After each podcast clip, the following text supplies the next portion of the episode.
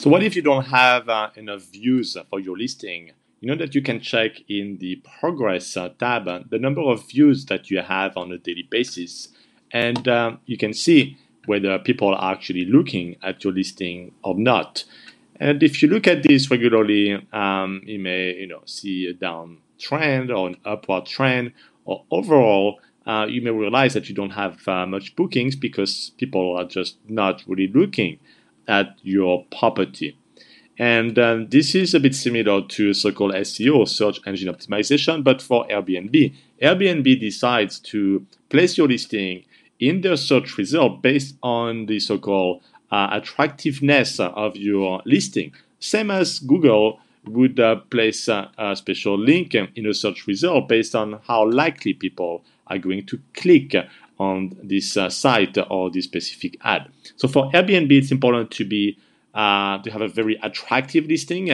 How to do that? Uh, it's a much uh, uh, longer description than an explanation than in this podcast.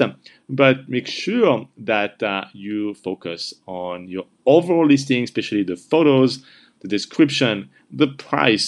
If you price it uh, at, let's say, ten thousand dollars a night, if uh, everybody is having it at one hundred dollars, a night, well, Airbnb is going to figure it out pretty quickly that it's pretty unlikely somebody's going to book. Because guess what? Airbnb makes money when people book your place. So if there's a very low chance people are going to book your place because the price is too high, or the photos don't look good, or the description is poor, or you didn't put caption for your photos, or the amenities are just not competitive, then uh, you're going to have a pretty low ranking and therefore not enough views. So a good way to do to update uh, your listing is to first figure out what are your competition uh, doing. So just check on Airbnb uh, in the same area uh, what the amenities are for your competition. And you can also check more broadly on AirDNA for a specific neighborhood, for a zip code, what are the, uh, the typical amenities, pricing, and so on. And uh, uh, long story short, be competitive. Competitive with your listing, competitive with your pricing. And as soon as you do that, uh, you will see the number of views that uh, increase.